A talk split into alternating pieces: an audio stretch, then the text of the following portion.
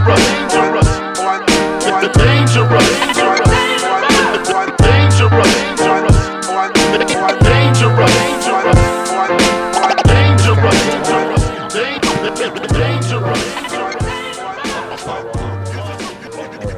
All right.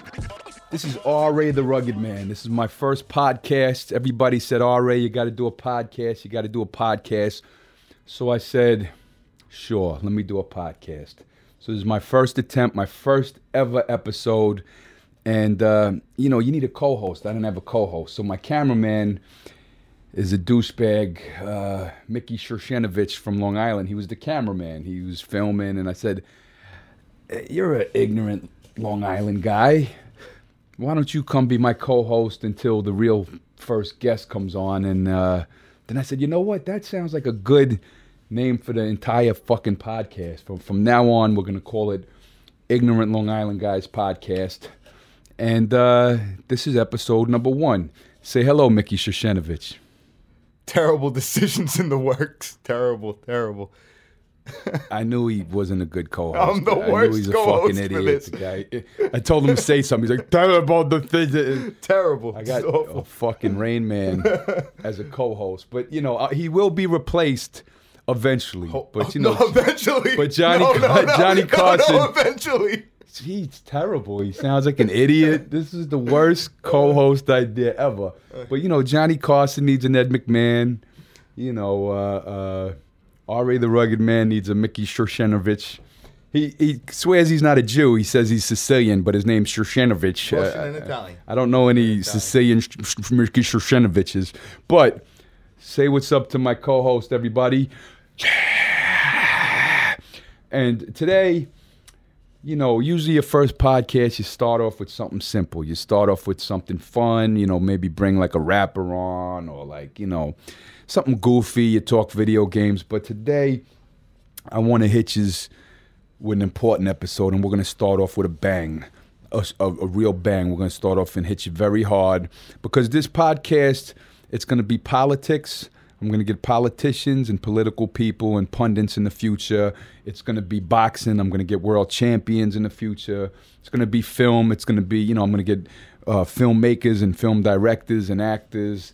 It's going to be hip hop. I'm going to get iconic hip hop figures that's going to be the basis because those are the only things I really know. A little bit of politics, a little bit of hip hop, a little bit of boxing, a little bit about uh, um, what was the other thing? Film. Porn. So uh, no, I don't know too much about porn. I, I know you know, a well, Long Jeanne Silver. You know, she was. No. That's the only porn star I liked. She was she was a '70s porn star, and she was she was into amputee sex. She had a leg missing, and she fucked women with her stump, and it was pretty. Is that the one you slept with? I, I, never slept with somebody missing a limb. I, I uh, there was a girl in the Smith Haven Mall when I was a kid that had no arms, and the guys in the neighborhood used, used to bang her, and uh, I never banged her though. I, I I'd seen her walking in the mall a few times with her hands in her pockets, but like she had no arms. She just pretended like she had arms. So what you my- have in the pockets? just the the sleeves Oh, to the like the stubs? yeah. No, Oh, no, no, oh. no stubs. Sleeves. Oh, sleeves. So she would put the sleeve. Yes, and hands in the pocket. She had sleeves in her pockets. And uh, this isn't funny. This is a serious episode. So what I was saying is, today we have an unbelievably brave, amazing w- woman, an independent journalist that I have so much respect for because we live in this era where journalism isn't journalism. You know, all you do, you have clickbait and you, you look for the biggest piece of sensationalized hype to get people to click your site, and that's what journalism has become today and, and agenda driven, phony nonsense. Uh, so today we have a real journalist, and her name is Lindsey Snell, and uh, we're going to tell her story. But but I'll just so so you know what's coming up is she was uh, kidnapped by ISIS, kidnapped by Al Qaeda, escaped Al Qaeda, was put in a Turkish prison with ISIS members. I'll leave it at that. That's going to be our guest tonight. What what uh, media outlets does she uh, report for? Well, we're going to ask her that stuff. You know, she did she did quite a few stories, but the coverage of her story and her being kidnapped and her being locked in a Turkish prison hasn't getting hasn't been getting the coverage it should have gotten. I mean, it, people are covering it now, but uh, you know, she needs the Ignorant Long Island Guys podcast to really make this story bang, to really bring it off the ground. No, I'm just kidding.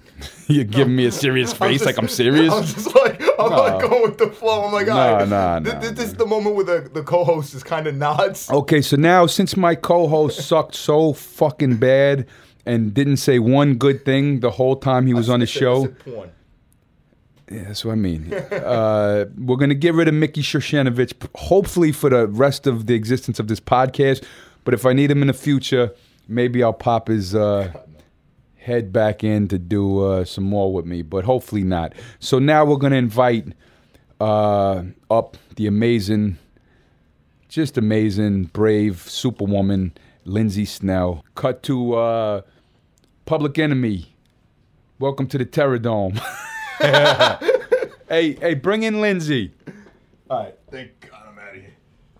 Get the fuck out of here. You suck. I know I'm terrible. I'm like, yo, this is the worst decision ever. This guy's the worst. But welcome to the Ignorant Long Island Guys broadcast. And here, just walked onto the set, is a friend of mine, Miss Lindsey Snell. How are you doing? Very good. Thanks for having me. Well, I'm a really weird first choice, but I'm honored. So wh- thanks. why, why, why you think you're a weird first choice? Hip hop, movies, horror movies, and shit, and then you have Al Qaeda and Turkish prison. Well, I'm gonna try to get Jill Stein on here next.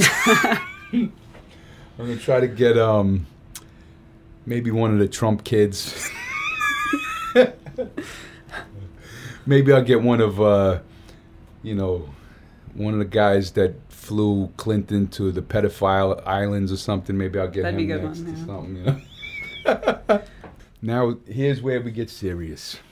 So we're gonna start off light though. We're gonna say what got you into independent journalism. I would have been here covering the election probably if I'd been, you know, a company woman. So, um, yeah, I mean, once I started covering the Middle East a few years ago, it just made sense to stay freelance, to stay independent. And also, um, for the last two and a half years, it's been pretty impossible to get any outlet to send you to Syria. It's too dangerous, too many kidnappings, too many bombings. So all the outlets stopped going there. And they were still commissioning my material for a while. But then in the last year, I think because of the number of people Al Qaeda's kidnapped, honestly, covering opposition held Syria, it's impossible to even sell your work from Syria anymore. Yeah, because when you came home, I expected everybody to jump on the story, and a couple people jumped on the story, but like, it wasn't even like, wow, you know, they, they want the circus act. They want the cartoon Trump idiot, and they want the uh, I'm with her, and they just want this whole circus uh, celebrity death match between, uh, you know, buffoons on your television. They don't want no real shit. That's the problem. So that's why we praise people like you who go and risk their life to, you know, get the word out and learn what's going on in the world. Let's go back to your background. After high school, you started doing law school, or Yeah, I went to law school here in New York at Fordham. I finished law school and I moved to Miami ostensibly to study for the bar, but I started working for a documentary production company down there. And I stayed there for three years. And never practiced law, got into film, got into documentary, and then got into news from there. well, what are some of the documentary films you worked on? I worked on the Cocaine Cowboys remix, uh, the Limelight documentary, a documentary called Square Grouper about marijuana smuggling in South Florida, um, a couple ESPN 30 for 30s. I saw the Limelight movie because of uh, what's our boy Mike? What was his name in the Limelight days? I can't remember. Uh, the drug uh, dealer? Yeah, yeah, yeah. Mike, remember he he was Ghostface Killah's manager, Yes, and, and but he was yes. uh, oh Lord Mike. Yes, Lord Michael, yes. Yeah, Lord Mike, and he, he then he supposedly ratted on uh, you know the Limelight guy, and then uh, he ended up managing the Wu Tang and Ghostface, and then he got cancer and got sick, and he doesn't manage Ghost anymore, but he, he managed Ghost for a lot of years. Yeah, but it's quite not as important as Al Qaeda, or Al Qaeda. How do you say it? Actually, I don't even know, I but say Al Qaeda. you know, obviously making documentaries like Square Grouper and stuff like that, you had to do a lot of investigating, and it was kind of like journal. It was journalism. Yeah. Yeah. So. Just longer form. yeah. Um, and the time I started making documentaries was about the time that the DVD was dying. Everything was streaming, so the documentaries weren't getting funded as freely. News seemed a little bit more viable. Yeah, because back then, me and you were friends, and and you were like, "Hey, I think we could do, you know, a documentary on your father and the uncommon valor and the story of the Agent Orange and all of that stuff." But I think it was around that same time when you said the DVD started dying off and the funding wasn't coming in anymore. And then I think you split with your partners in Florida, mm-hmm. and and then you started going into the journalism. And that still is a great documentary that has to be made. You have so much incredible footage and pictures. Well, It has to be made. if anybody's listening, but this episode's not about me. no, so okay, so now you started getting into the reporting after the documentary work. What were some of the first things that you reported?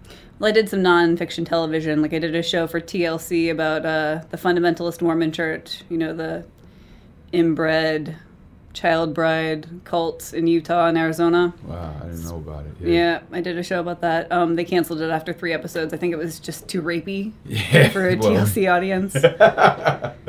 Well, I'm laughing. People are gonna listen to this like this guy's an asshole. That's crazy. So, um, okay, so when did you start traveling? You know, the the rest of the world. about two and a half years ago. Um, Tunisia and Libya first. Uh, Tunisia has sent more young men and women to ISIS in Syria and Iraq than any other country. You know, it's this tiny little, it's like the Rhode Island of Africa, basically. And they've sent something like 6,000 fighters to Syria and Iraq. Like, what made you go there? How did you find out to take a flight to this particular place and start reporting there? Like, how'd that happen? It was the rise of ISIS, and uh, it was a company I was freelancing for that was sort of tracking data wise the number of fighters that were going there. And they found that, you know, they're sending more people than any other country, so it was a prime place to go. What's the difference between Al Qaeda? What's the difference between ISIS? Who, you know, who is who? What is what? That's kind of a big question. Um, ISIS has been more ambitious in their media campaigns and their attacks and everything, and I think that their ambition has caused them to lose a lot of territory in Iraq and Syria now. Al Qaeda obviously has been around a lot longer, and they're just growing in strength. And they're growing in strength in Syria in a major, major way. ISIS obviously is attacking in America and Brussels and Paris, so much more on the radar of the West than Al Qaeda, but Al Qaeda still long-term enemy, and they still they have the same goal, which is to establish an Islamic state. You know, Sharia law. It, what ISIS wants is the same thing as what Al Qaeda wants. But then I know you converted to Islam when you started living out there, and is a different part of Islam like it. Well, Islam is Islam, but uh, what ISIS and Al Qaeda do to Islam is pervert it. So there's nothing in the Quran that says that you should be suicide bombing, but this is something that both ISIS and Al Qaeda supports like thoroughly and employ thoroughly. Um, they've perverted Islam. But what was your living conditions when you first got there? Well, in Syria, um, no hotels. In opposition-held Syria, there aren't, and it wouldn't be safe anyway. Um, you have to go in with a faction, with a, a militant group, to have any semblance of safety. You have to have protection and people looking out for you and people tracking you. So the people you were working for supplied you with all of that, the, the protection. No, or how I, did that I found my own actually um, on Facebook. wow. Yeah. Uh, and that sounds absolutely fucking crazy, but actually, uh, two years ago, there was a way to vet these people. There was a little media office right on the Syrian side of the Turkish Syrian border. And you'd stop there and you'd tell them, you know, which faction you're with, who you're there reporting for, and they find out who you're going with and make sure that they're okay and that all of their everything checks out. So um, that doesn't exist anymore because the border has been closed now for a year and a half. But um, when I started, that was possible. So yeah, I found a guy who spoke English on Facebook. He was very charismatic. Thought he'd be great on camera. And I vetted him through this media office. And yeah, he turned out to be safe. That's incredible. You're good on the social. That's how me, me and you met on MySpace. Yeah. like back in the. you added me I- 11 years ago. oh, that's all it was. I thought it was longer. than It was 11 years ago. I think Wow. maybe 12. So when you first got there, what was like? What were some of the first stories you reported on? I reported on the combat a little bit. Uh, the Free Syrian Army uh, was fighting both ISIS and the Assad regime at that point. Um, in addition to that, the civilians, you know, the schools that are bombed constantly, so they make underground schools. So I reported some on that. How many innocent civilians are being murdered on a regular in those areas you were in? I mean, who- the estimates are sort of hazy, but half a million is a fair estimate at this point. of Um, innocent civilians, civilian um, life. Both, but vast majority civilian and vast majority by far uh, perpetrated by the Assad regime and now also Russia, Russia, Russian forces. And, and how, how many civilians are murdered by the United States? Really, the the it's not clear. The tally is not clear. A substantial Face- number, but before the kidnapping and all that stuff, were you ever face to face with Al Qaeda or any situations where you were in harm's way? I mean, in, in opposition held Syria, it's always in harm's way because the airstrikes are just nonstop, and especially since the Russian inter- intervention began about a year ago, um, just constant airstrikes. So that's always a risk. Um, and I've had close calls. I've had, you know, the side of the building I was in has been hit. You know, the building next door has been hit. A neighbor died the last time, the night before I was kidnapped, actually. An 18 year old neighbor was killed by a Russian cluster bomb. So, I mean, it's always dangerous. Like, tell us about some of the homeless children and some of the people whose lives were destroyed, civilians being innocently murdered and being, you know, left with no place to live. This January, I went to Aleppo City um, and Azaz, which is sort of right on the border with Turkey and Syria. And when I was there, Russia, the Russian forces started a really heavy bombing campaign on the northern countryside of Aleppo, and they displaced 50,000 people. No place to go, really just blocked in. So they all rushed to the Turkish border, and Turkey at this point wouldn't let any of them in. I mean, I tried to cross one day, and on this day, they killed a little girl trying to cross with her family, just blindly shooting the civilians that are trying to cross the border to safety. Um, this is not an unusual situation. I mean, I it was freezing, and I saw families who'd been living in the woods for two weeks. It's crazy. You know, And a little- husband little and girls. wife and a, a newborn sitting in the woods just freezing. And little girls being gunned down like nothing. That's disgusting. That's sickening, man. Sickening. Yes. So, you were kidnapped by Al Qaeda. Tell us about why did they kidnap you? What happened the day they kidnapped you? How did they kidnap you? And where did they bring you? I actually had permission from Al Qaeda to film. The faction that I was with is an Islamist faction that is very closely like allied with Al Qaeda. So um, it was cleared for me to to film. A lot of the guys that I'd filmed in more moderate factions had joined Al Qaeda in the time since I started filming them. Um, so I had connections. I, I knew a lot of people in this area, uh, and So- I I so what- filmed. I didn't mean to cut you off, but so you did? Who you contacted Al Qaeda directly and said, "Hey, no, can no, I not come me. film you?" Not me. The faction I was with. And they said, "Hey, can our girl Lindsey go film Al Qaeda?" And Al Qaeda said, "Sure." Not not. Al Qaeda, and I had no interest in filming Al Qaeda. okay, okay. I was going there. Um, Sorry. This area in the western countryside of Aleppo and Idlib, and the outskirts of Idlib, the civilians are hit here harder than anywhere else. Um, it's terrible, and mostly you know Russian and Assad bombs constantly. They're targeting the hospitals, the schools, the markets. Every day, every day, people are dying, and my goal was to go and to film that. And so I got permission to do that. And for three or four days, it was fine. You know, I went to three different hospitals. I went with the rescuers. Um, I saw, you know, like I said, the neighbor, an 18 year old kid, was killed. Saw him buried the same night that he was killed because, you know, the death, the sheer volume of death makes funerals in opposition held Syria completely not feasible. So they just bury the dead immediately. I mean, there's nothing you can do. Um, so it was fine. And then a group of leaders within Al Qaeda just really wanted to kidnap me. Um, at this point, I think it had been a couple months since most of the Al Qaeda soldiers in Syria had actually gotten a salary. They're really hard up for money.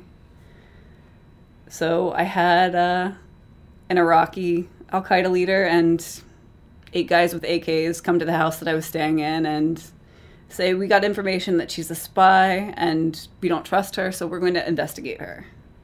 And so they took me to sort of a prison house in the western countryside of Aleppo and took my phone and I'd hidden one of my cameras. I knew that they were coming. They they arrested my translator.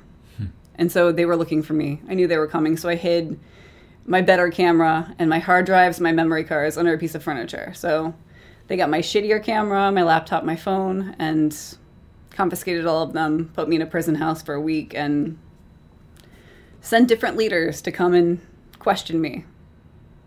Did did they get physical with you? Did they did they? No. Um, Sharia law, and taken to the extreme that they had me blindfold myself. So they would say, "Cover your eyes so we can move you. Can you see? No, I can't see." And I would like kind of trip a little bit, so they wouldn't know that I could actually. Explain what what does that have to do with Sharia law? Because I'm not educated. Oh, on sorry. Um, law. so a man and a woman who aren't married can't have any physical contact, even if it's a captive. So they had me blindfold myself. Um, obviously, I didn't do a very good job, Yeah, so yeah, I saw everything. Oh.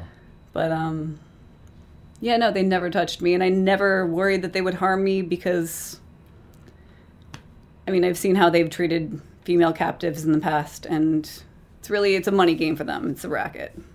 So, how long? Then you escaped Al Qaeda. How long were you captured, and how did the escape happen? So I was for I was captured for about two weeks, and after a week in this prison house, and it was just this charade of oh we're gonna release you two or three days, two or three days, no problem. Um, they moved me to a real prison, and according to this hostage release like group I talked to, I'm the only female captive in Syria that they've taken to like a real legitimate prison. Um, and this prison was like inside of a rock formation, like a secret cave prison is the only way I can really describe it and solitary confinement cells with like lots of male prisoners and they stuck me in a solitary confinement cell and i saw on the wall when the cell door shut that there were tally marks and blood on the wall like the number of days that someone else had been there. Holy shit! yeah so they had me there for you know a day and a half and then more leaders came and questioned me and at this point i knew i'm, I'm their captive. They're going to keep me until someone pays for me. This has happened so many times before um, What what? This is ignorant right here. What I'm going to ask you. But what's Al Qaeda's relationship with their government or the country you were in? Like like uh, what? Well, the Syrian government is the Assad regime, who is fighting all of the people that I would ever go with. So all of these opposition factions that I would embed with are fighting the Assad regime. Al Qaeda certainly fighting the Assad regime. okay. So there's no government really to speak of. Um, Okay.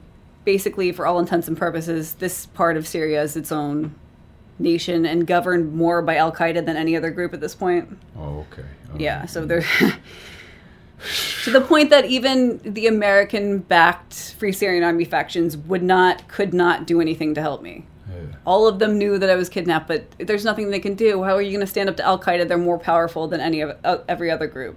Wow. So That's the scariest, most insane thing. yeah, so I'm American. The last time they held an American, it was almost two years before his ransom was paid, and I assumed my case would be similar. Um, but knowing that, when I was in the prison and more leaders came and talked to me, they said, "What would you do if we released you right now?"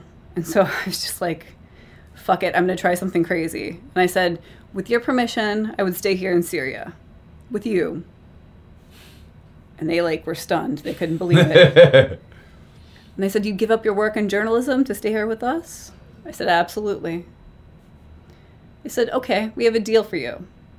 If you're Muslim, as you say, you can let us kidnap you and take money for you, and then we'll split the money with you. And you can keep a portion and live here in Syria on it, and we'll take the rest. Do you accept? And I said, If you move me into a house with women, no more prisons, then I accept. And I assumed that the only way I would, you know, get away from Al Qaeda with like less than a year of captivity would be to escape, and the only way to escape would be to get into a much less secure environment. And you know, I eventually got to one. They put me in a house with women, sort of a deserted cluster of houses in the Idlib countryside, and you know, three houses full of male fighters, and then one house in the far back with women and children and me. Wow. Yep. And and tell us about the day of your escape. This is the crazy thing. After about a week, This is the crazy thing. Yes. this is the this is where people start to say, "Really?" After about a week uh, of complaining about being bored and all of this, and I said, "You know, I made a deal with your leaders, and I haven't tried to escape. Just let me use a phone to just like look at the news online or something." And they had app blockers on the WhatsApp, and you know, location services disabled. But they started letting me use their phone, and so I made a Gmail, and so I contacted my husband, and my husband was, you know, in America, dealing with the FBI, worthless, by the way. Um, and then eventually, like I, again, a couple days later, I was like, "Look, I you let me use your phone. I haven't tried to escape. Can I have my phone?" And they brought back my camera, my computer, my phone, all with white tape that said "American journalist, Sahafia Ameriki" in Arabic on them. And so once I had my phone, I turned on location services. I got my GPS coordinates. I contacted someone from an Islamist faction who lived in Turkey, and he had someone like two kilometers away who came that day and like kind of cased the situation. And that night I got a map showing me like the the Google Maps like satellite view of where I was and where the dogs were and where the male fighters were and how I would, would need to run to get to the road and to escape. And a couple days later, I finally had an opportunity and I ran. And he was waiting with his motorcycle and he took me to his home and hid me for two days. Good man. And his faction is very close to Al Qaeda. And if they knew that he helped me, they would kill him. Well, tell us about. Uh, you said the way you escaped is you told me a story when we had dinner the other night that you, you say, "Hey, I gotta go check the doggies" or something like that. Uh, That was a funny. I had a part. cat. I had a kitten there. Yeah. So um, the kitten stayed inside. And it was summer at this point. So everyone slept on the front porch. So this is like five women and like 10 children at a given time that are just camped out on the front porch, which is also the only exit. So I took the kitten and I threw the kitten off the porch. And then I said, Kitty, kitty. And then I jumped off the porch and I pretended to be looking for the cat. And I kept pretending until I was far away, far enough away from the house to run to the road.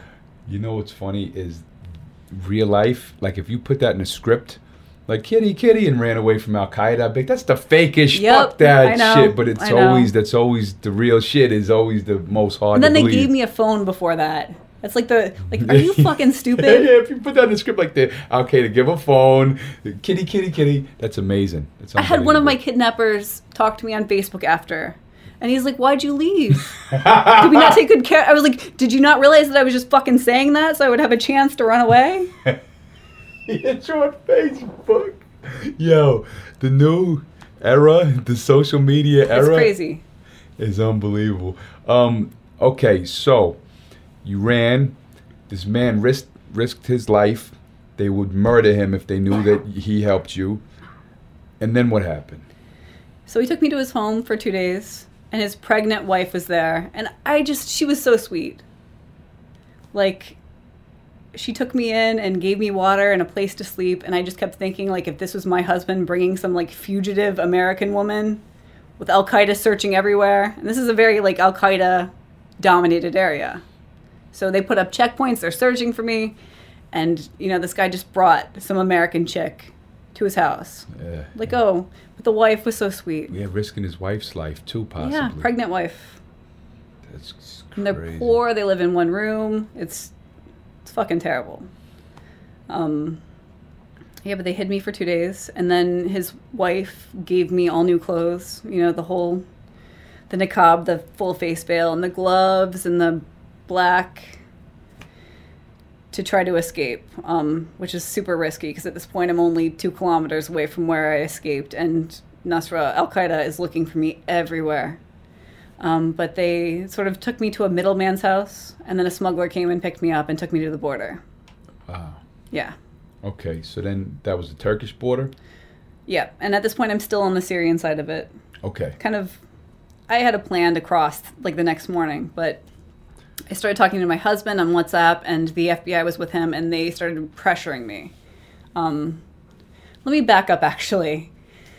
So, the American government sent two helicopters to the Turkish Syrian border to try to rescue me. Only after I'd escaped from Al Qaeda, which I, at that point I didn't need, you know, a helicopter extraction. It never would have been safe. Um, and they're asking me to ask my rescuer, who is an Islamist who hates America. America has bombed his faction. And they're asking him, well, can he just help you find a place for the helicopter to land? And I asked him this, and he saw his phone, and he grabbed his AK and went outside and smiled, and he said, I'm waiting for America. so I told the FBI this. I was like, look, this isn't going to happen. You need to be realistic. This man is an Islamist. He does not like America. And an American helicopter landing would be a death sentence for him, for his wife. Yeah. It'd be terrible, and it wouldn't be safe. Someone's going to shoot it down. Why is the FBI so fucking stupid? Why are They have no idea because they don't have people on the ground in Syria. Yeah. Holy shit. So, what happened next?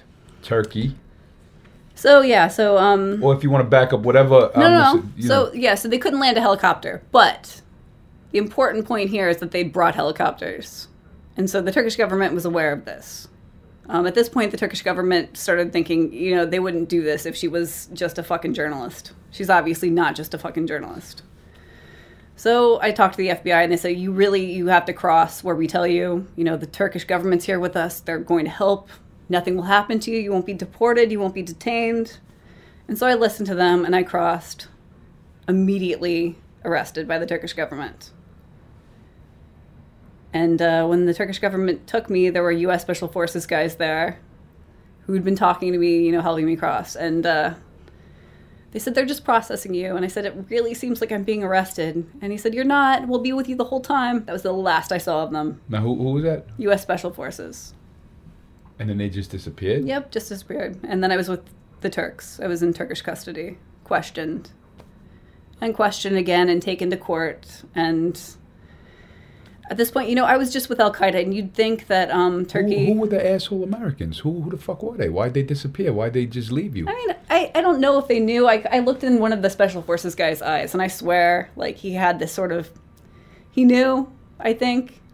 There's no way for me to prove that, and they swear up and down that they didn't know, so. Yeah. But I mean, I think that the relationship between Turkey and America is a lot more important than, you know, an American one, li- journalist. one little white girl journalist. Yep. And that motherfucker knew. Yeah. He I- He looked at you and said, eyes. "You going? You going? Oh, you'll be fine. You're going." Piece of shit. If you're listening to this podcast, you're a piece of shit. Okay, so now you're in a Turkish prison, or not yet? Well, not yet. No. I'm, you know, I'm questioned for like 12 hours. okay. But, you know, someone who's just with Syria and in Syria with Al Qaeda and Turkey supposedly fighting Al Qaeda, you'd think that they'd have a lot of questions about that. None. Just why did America send two helicopters for you if you're just a journalist? I kept telling them they would do this for any American citizen. You know, a lot of American captives have been killed in Syria, and they don't want that to happen again. It's very bad for them. Uh, it didn't matter. Like the first night I was arrested, there were already news stories in the Turkish press that you know CIA agent was captured. Um, So you were a CIA agent from day one. As soon From as you one, landed, they yep. knew you was in, in the CIA, right? Yep. Yeah. So then they took me to prison and solitary confinement for 17 days. And then they moved me to a new prison with three suspected members of Al Qaeda, even though I had just been kidnapped by Al Qaeda. And you went there with ISIS members too, right? Yep. And then later, a 19 year old Turkish girl who had joined ISIS, had gone from Turkey to Syria to join ISIS, came to the cell also. Okay, so let's rewind. They they take in. The Americans vanish. They're like, ah, fuck that bitch. They're gone. Yep. 17 days in, in solitary confinement. What's going on? What's going on in your mind? What's happening? You know, what are you thinking is going to happen? For the first week, I really thought, I mean, at this point, anytime an American journalist had been caught crossing this border illegally, reporting in Syria, you know, it's a day or two, and then they're deported back to America. So I really thought that's what was going to happen. So for the first week, I'm just sitting in prison, and every time I hear a helicopter, I'm thinking, that must be for me. Nope. Uh, a week later, the consulate came, the U.S. consulate, and it's two women, and like, why am I still here? And they said, oh, well, you know, your case is, you know, illegally crossing a border. I was like, whoa, you're pretending that this is a real case? The American and Turkish government made a deal to let me cross, and you're pretending that this is a real case? Yeah, well, um, you know, you just you need to get a lawyer, and at this point, I don't have clothes. I'm in the you know Al Qaeda disguise that I'd escaped in, and so I asked the consulate, you know, can you bring me clothes? They didn't. In two months, two months I spent in this like Al Qaeda disguise. Um, not that that's the most terrible thing, but Oh, it is 60 days in the same it's pretty shitty. rag. Yeah, it's horrible. It's a nightmare. And the guards kept calling me Ishid, which is the Turkish word for ISIS, so I cut it into a shirt at one point. It was really ghetto. So, so you got there. They swore that you were a CIA agent. They threw you in solitary confinement, took you out. And what were the Americans doing for this two months of you being locked in this Turkish prison? I have no idea, and they couldn't tell me. And actually, even though the Turkish press had been calling me a CIA agent from day one, the Americans still, when they came and visited me the first time, said, "You know, could we send you know a government official in to debrief you about Al Qaeda?" I said, "I think that they think I'm a CIA agent. You're asking me to have a government official come and debrief me about Al Qaeda when they say I'm a CIA agent? Like, absolutely no chance. no fucking way. I'm sitting in a Turkish prison." Was there any attacks or violence in the Turkish prison? Did, did you get uh, uh, anybody get physical with you? Was it Not with me. I mean, it was bad for every other reason. Like I was, the fluorescent lights were on 24 hours a day. It was August. It was, I was getting a heat rash all over my body. You know, just laying in a pool of sweat basically, and no other clothes to change into. Um, and they wouldn't speak English to you because they believed you were a CIA agent? yes, they wouldn't So- speak English. They could just. They really thought that as a CIA agent, I would be fluent in Turkish. So even though I clearly didn't understand what they were saying, it was just fun for them to come by and scream at me in Turkish. So They then, then after the they took you out of the hole, then where did they put you in the Turkish prison? they moved me with three women who were from out you know their husbands actually were building a bomb in turkey and it accidentally detonated and killed them and so the wives were taken in as suspected al-qaeda members and we were all moved together to a new prison And and two of the women were pregnant, right? one was nine months pregnant one was seven months pregnant and so the one who was nine months pregnant had her baby you know like a few days into our move there and she came back with a bruised face crying and told me that a nurse had punched her in the face and a guard told her that her baby was satan shaitan in arabic Why why'd the nurse punch her in the face for having a baby? because they're al-qaeda Because it's an Al Qaeda baby. Yeah. In their eyes, it's an Al Qaeda baby and it's a Satan baby. So Mm-hmm. they punched her in the face for having the baby. they punched her in the face while she was in labor and handcuffed and writhing in pain they And- forced her to have an episiotomy What's so that? that? What's that word mean? Um, it's when you cut so that the baby comes out faster. oh, like a, like a C-section, no, Oh. um, you cut the, the vagina. Yeah. Yeah. God. And then, and then right after that, two hours later, they put her right back into the prison with the baby. Right, right, right after, right. Yep. Right after.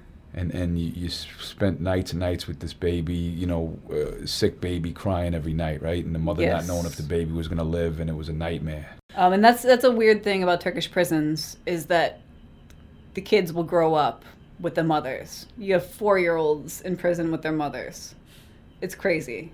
Just terrible. So if, if you're pregnant in a Turkish prison, you have the kid that you just raise your kid in the prison. You raise your Turkish kid in the prison, they yeah. don't- they don't- that's insane. yeah. Was there was, was there rats and bugs, or, or was it clean, or No, when we moved in, even it was a new prison that they moved us to. It was squalid, like covered in a layer of filth. And we asked, it was a month before he got anything to clean the cell with. And so, you know, a newborn baby comes and lives in this squalor basically for a month because they won't give us anything to clean with. Just disgusting. So tell us about your final days in a Turkish prison and then coming home. So the ISIS member comes. So we have a another person in our cell, and she's an ISIS member and really fond of 9/11 and super hateful towards Americans. Um, and yeah, I don't know what happened to get me out because my lawyers came after six weeks of my lawyers not coming. Also, at this point, um, you know, a month into my captivity, there were some news stories about me in America. And so a journalist at a press briefing, Department of Defense press briefing, asked John Kirby, the spokesman, why was she in Syria? He said, I don't know. I can't tell you why she was in Syria. At that point, Turkey was more convinced that I was a CIA agent, and journalists in America, outlets I've been working for for years, said maybe she's a CIA agent. No one would help me. No one would speak on my behalf. I was radioactive. So you had the asshole Kirby Yes. say, "Oh, maybe she's CIA. I don't know." And then you had all your working peers, the other journalists, the, your bosses. Oh, hey, maybe she's CIA. They didn't want to touch you. Yep. So they let you rot in this prison hole, while they all, hey, hey, hey, hey, I'm gonna keep it safe. I ain't saying. Yeah, I don't know. word." Maybe she is. What were the guards like? They were pretty bad, and uh, I don't think that they were all that intelligent. I mean, the governor of the city that I was in went on the news, had a press conference, and said, We're holding her because we don't know if she's a spy. But I don't think all the guards knew why I was there. And I was in a cell with Al Qaeda and ISIS, so they started calling me ISIS. They would come and just tear the cell apart. And the Al Qaeda women thought it was so funny. Like, we don't leave this cell ever. Like, where do they think we're getting shit from? Hide in the cell. Do you know if any of the women or any of the people, if there were rapes going on or, or anything? I don't know. We were um, kind of special holding. You know, Al Qaeda, ISIS, CIA. So they kind of left us alone. Okay. Very limited contact with any of them. You know, they'd come, they'd open a, a hole in the door and slide disgusting metal trays of slop in every day. At what point did the U.S. finally step in? I think that they were negotiating the whole time. Um, and it's clear that when I was finally released, it's something that they did. Yeah. Half assed because my husband is still in Turkey. So you met your husband in Afghanistan. I met him here. Oh, you met him in America. Yeah, we got married in Afghanistan. Oh, okay, okay. He, about two weeks after I got arrested, went to Turkey to get our dog and cat and the stuff from my apartment and bring it back to America.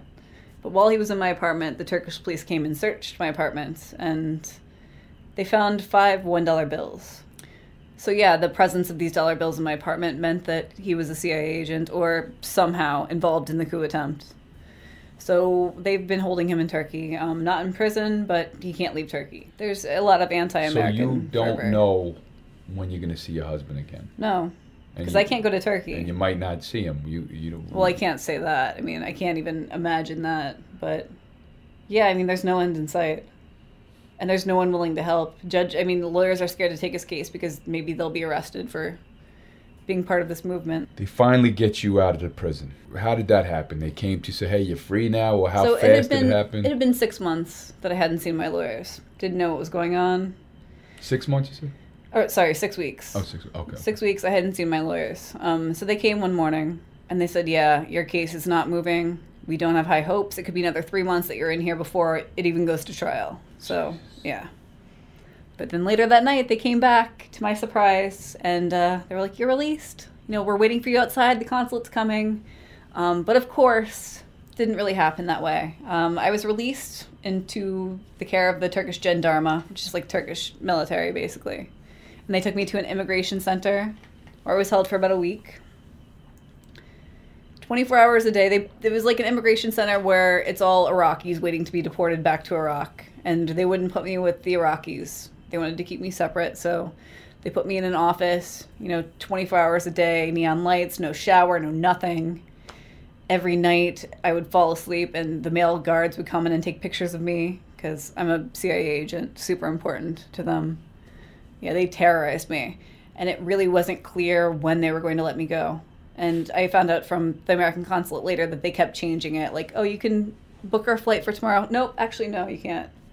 So until I was on a plane, they didn't know that I would actually get to leave.